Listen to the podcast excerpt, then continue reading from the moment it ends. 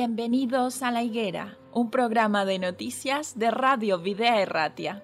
Queremos poner un punto de vista cristiano a lo que hay detrás de cada noticia, en un momento confuso, inestable y lleno de incertidumbres.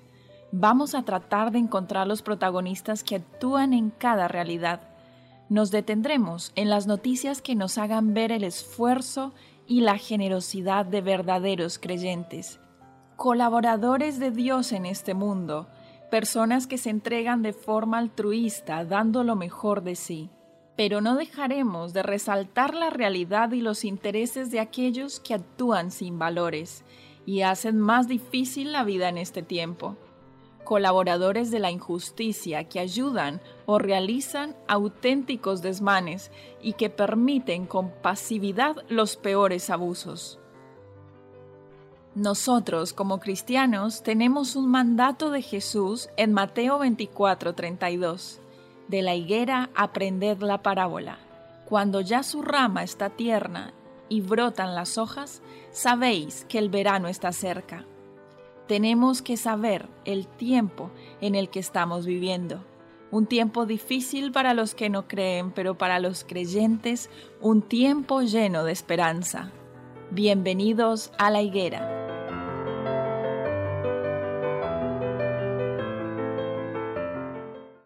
Damos la bienvenida a nuestros oyentes a un nuevo programa de La Higuera, un programa de noticias y actualidad bajo un enfoque cristiano. El día de hoy nos encontramos aquí en el estudio de Videa Erratia junto a tres personas que son ya usuales en este lugar y que nos van a compartir acerca de la temática del día de hoy para la tertulia. Bienvenidos, ¿qué tal estáis? Manolo, Chelo, Dan. ¿Qué tal, Erratia? Buenas tardes. Bueno, queremos empezar este, este tema combinando dos noticias interesantes. En primer lugar, queremos hablar acerca de las causas por las graves inundaciones en Europa. Y más adelante queremos hablar también un poco más de a nivel local del Golfo de Vizcaya y cómo se está convirtiendo en una zona de acumulación de, de basura flotante. Entonces, bajo una perspectiva ecologista, hablemos un poco de este tema. ¿Qué tal, Chelo? ¿Qué nos puedes comentar? Bueno, eh, en cuanto a lo primero que has dicho, eh, ¿por qué vienen todas estas mm, cosas, estas calamidades?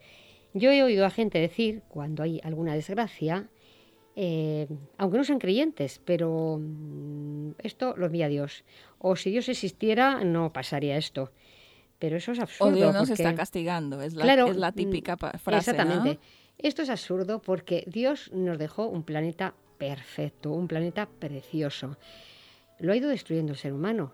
¿eh? Comentábamos antes aquí que la gente eh, tira botellas, tira mm, mascarillas, tira de todo a los ríos.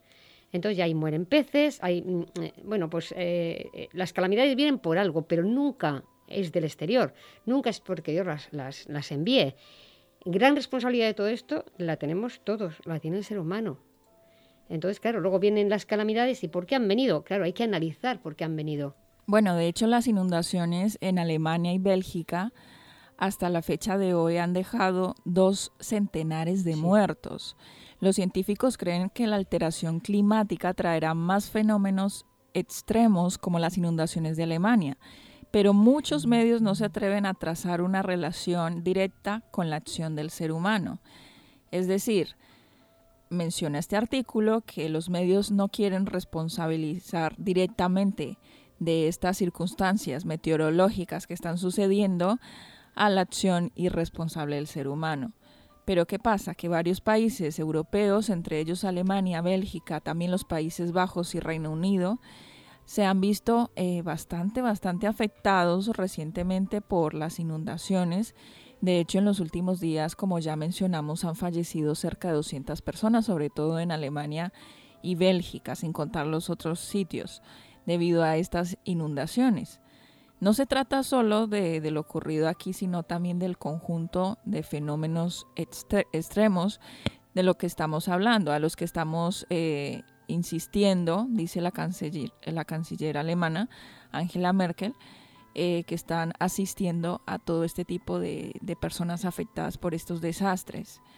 Tenemos que reflexionar, es la invitación que esta persona nos hace a nosotros y, bueno, en Alemania directamente al pueblo alemán que está sufriendo como protagonista de este desastre, sobre cómo debemos actuar para avanzar hacia la neutralidad climática. ¿Esta es una responsabilidad de cristianos o, no lo es? ¿Cómo es? ¿O es directamente algo que debieras hacer independientemente de que seas cristiano o no?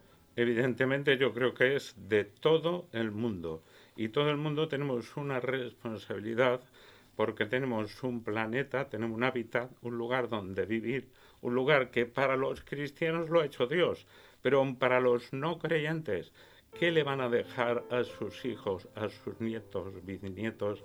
Es decir, la conciencia ecologista que existe en muchas partes y que hay organizaciones que se dedican a ello, Pongo, por ejemplo, Greenpeace y hoy día, desde hecho de los gobiernos hasta el año 2050, creo que es, hay puesta una frontera sobre el CO2 que se va a emitir a, a la atmósfera. Entonces, no obstante, aunque es un problema gubernamental, también es un problema de conciencia ecológica de cada uno de nosotros. ¿Cómo contaminar menos? dicen que un grano no hace granero, pero ayuda a su compañero.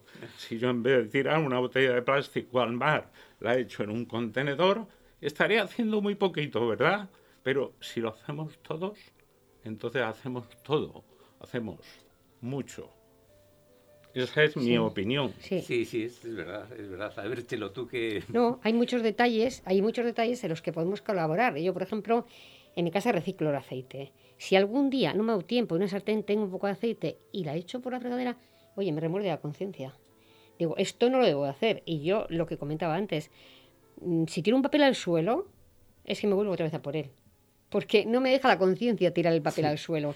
Entonces, lo que dice Manolo, si todos haríamos nuestra parte, si todos los millones de personas que estamos en la Tierra haríamos una parte, creo que no pasaría eh, todas estas calamidades que están pasando. O sea, sí, sí, es, verdad. las colillas se tiran al suelo. El que fuma, la colilla la tira al suelo, obviamente. Entonces, bueno, y como eso, mm, otras muchas cosas, ¿no? A ver, a todos nos gusta tener frigorífico, eh, nos gusta tener internet. A ver, todo eso es contaminante todo es contaminante, pero es verdad que mm, nos sentimos, sentimos que nos hace falta ya, estamos acostumbrados a eso, pero no hay duda de que todo eso contamina la atmósfera. Sí, sí, contamina y es la huella ecológica que estamos, estamos dejando, ¿no? Sin duda, sin duda, es verdad. Ahora, tiene otra derivada esto, ¿eh? eh es verdad, yo estoy contigo que nos hace falta educación, estamos muy poco sensibilizados y estamos viendo las consecuencias, pero también es un síntoma de que esto se acaba por supuesto. En eso yo creo que estamos todos de acuerdo.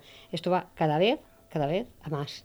Ya las temperaturas están subiendo de una forma que, cada vez van a más. Eh, bueno, pues hay, terremotos, calamidades, pero todo esto lo dijo Jesús, que iba a pasar, principio de dolores, o sea, el principio del fin. Entonces, bueno, pues, pues igual eh, los oyentes eh, no conocen todas estas cosas que, que, los que leemos un poco la Biblia entendemos, lo dijo Jesús, habló de las señales del fin, y todo esto nosotros vemos el cumplimiento de esas señales de que el planeta no podría aguantar mucho más. Sí, sí. Se puede leer el texto que Dios venía a destruir a los que destruyen la tierra. Bueno, eso lo queremos dejar un poco para el final. Ah, muy bien, para cerrar. Sí, sí, sí, para cerrar. No, no, no. Lo que ocurre es que en este momento me gustaría que habláramos un poco de lo que eh, se mencionó al principio, del Golfo de Vizcaya, porque hemos hablado a nivel general, hemos mencionado el tema de Alemania y, bueno, otras zonas de Europa que han sufrido por estas inundaciones en estos días.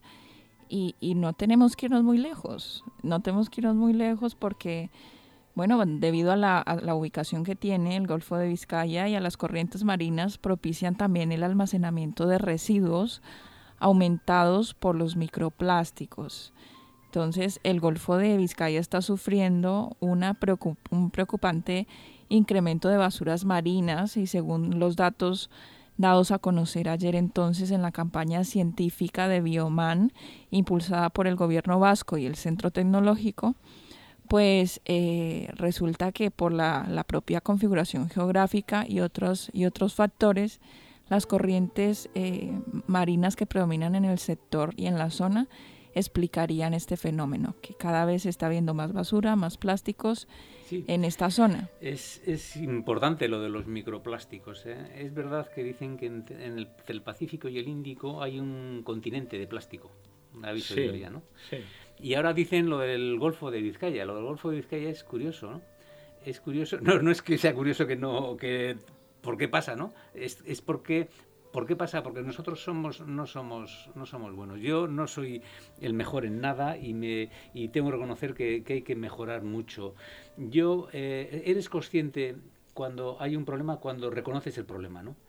Y yo creo que aquí, mientras la gente no vea, no veamos, es verdad que hay gente completamente alejada de criterios ecológicos o de simplemente de supervivencia, ¿no? hasta que no veamos aquí la ría, si os acordáis, la ría cuando, cuando pasaban los barcos y abría, abría el lago como si fuera mantequilla, de, lo denso y de lo sucio que estaba. Terrible de sucia. Bueno, pues ahí tomó conciencia la gente y empezó a mejorar la, la, contaminación de la ría, ¿no? Y claro, como en el mar no lo vemos, claro, pues pensamos que no hay problema. Ahí está pensamos que no hay problema. Entonces, eso no nos estamos dando cuenta y nos estamos envenenando, porque esa microplásticos que dicen que son décimas de milímetro muchas veces se lo comen los peces. Ah, claro, claro, claro. Luego te comes un pez y comes y has comido plástico.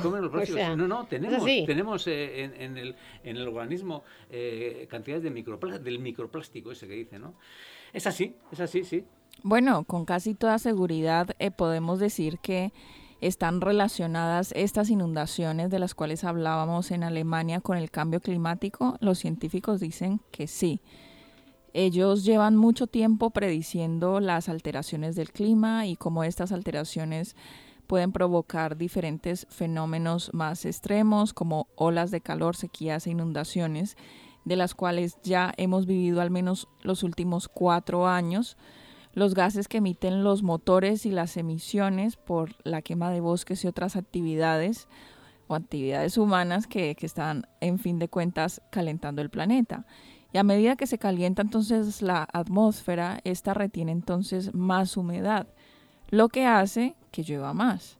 Por ende, en Alemania, Bélgica, los Países Bajos, Edimburgo, también en Tokio, en Londres, podríamos decir que en todo el mundo, ¿no? Sí. Los, los lugares que han sufrido inundaciones recientemente son los que he mencionado y habría habido fuertes lluvias de verano incluso sin, sin crisis climática, pero es muy poco probable que hubieran sido diluvios de tal intensidad.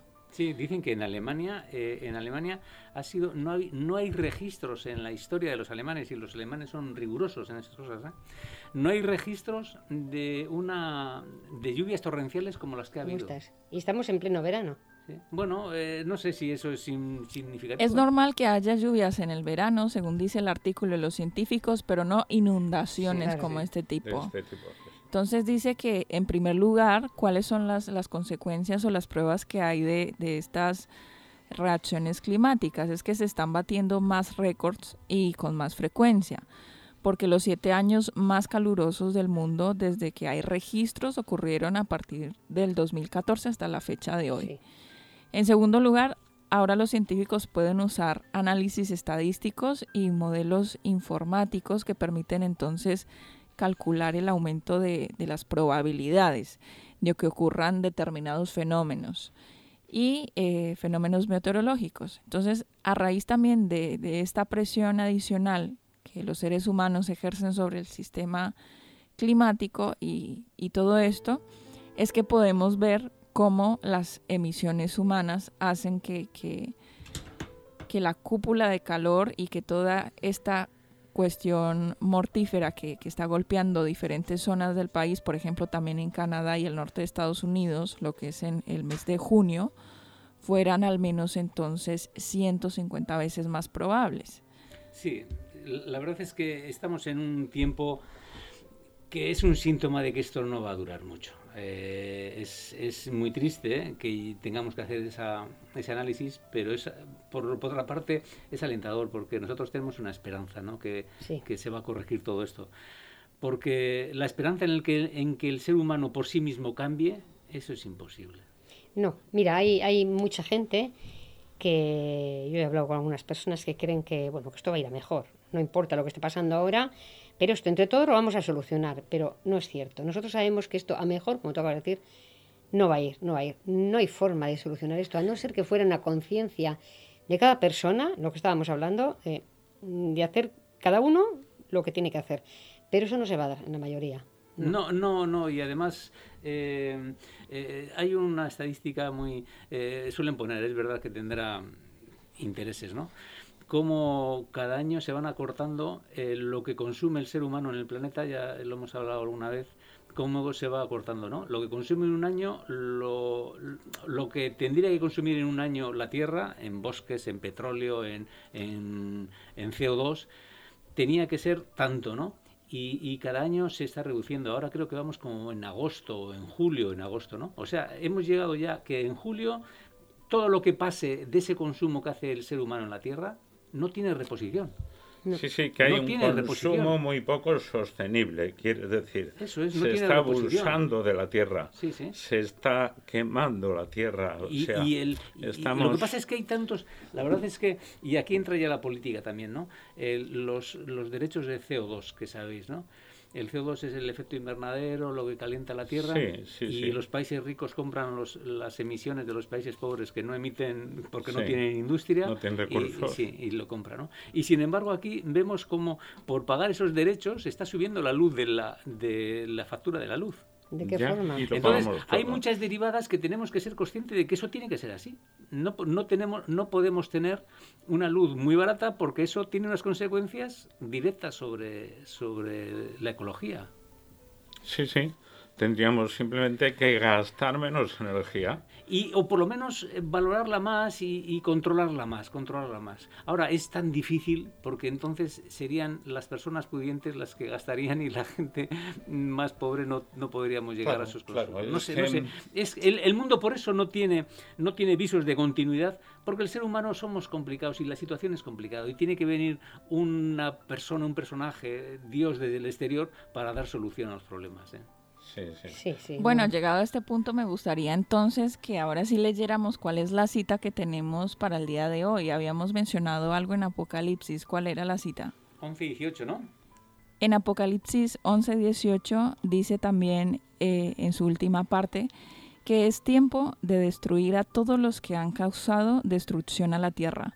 Si analizamos este, este versículo, bajo otro, otro enfoque podemos entender también cómo se relaciona con el cambio climático, con lo que estamos hablando, y cómo eh, evidentemente cada acción que tengamos tiene una consecuencia. Entonces, eh, estoy segura que, que, tenemos que, como cristianos, una responsabilidad importante en hacer eh, nuestra parte de lo que nos corresponde para tratar de evitar hacer lo que, lo que ya sabemos, ¿no? Cuidar el medio ambiente. Eh, no sé si alguno de vosotros tiene algún comentario más. Sí, que yo, yo hablo en primera persona ¿eh? y, tener más conciencia de, de, nuestra que nuestra actividad tiene efectos, ¿no? Nuestra actividad, nuestro, cómo somos, cómo nos comportamos, ¿no? El, el, el, eso que tú dices que no puedes dejar caer un papel que en, eso, ¿no? Es, esa conciencia hay que tenerla. Son gestos muy pequeños, pero influyen en, en lo otro que es más grande. Entonces eh, sí, menos mal que nosotros como cristianos estamos esperando cielos nuevos y tierra nueva. Entonces Dios volverá a hacer esta tierra, mm, volverá a hacer el, paraíso aquí. Entonces esto ya no sucederá dos veces porque el mal no se levantará dos veces. Entonces vivimos con esa esperanza. Bueno, es por lo menos tenemos una esperanza, ¿no? Y el objetivo de esta emisora es que podamos compartirla con la mayor cantidad de personas eh, que podamos. De esta manera llegamos entonces al final de este programa, eh, de, este, de este programa Magazine de la Higuera, en el cual tuvimos una, una tertulia bastante interesante, ¿no? Que, que, está muy vigente y que también podemos intentar eh, colaborar y hacer nuestra parte. Invitamos a nuestros oyentes para que traten de hacer la suya y que puedan entonces participar con nosotros en un nuevo episodio de La Higuera. Hasta la próxima. Vale, adiós. Hasta la próxima.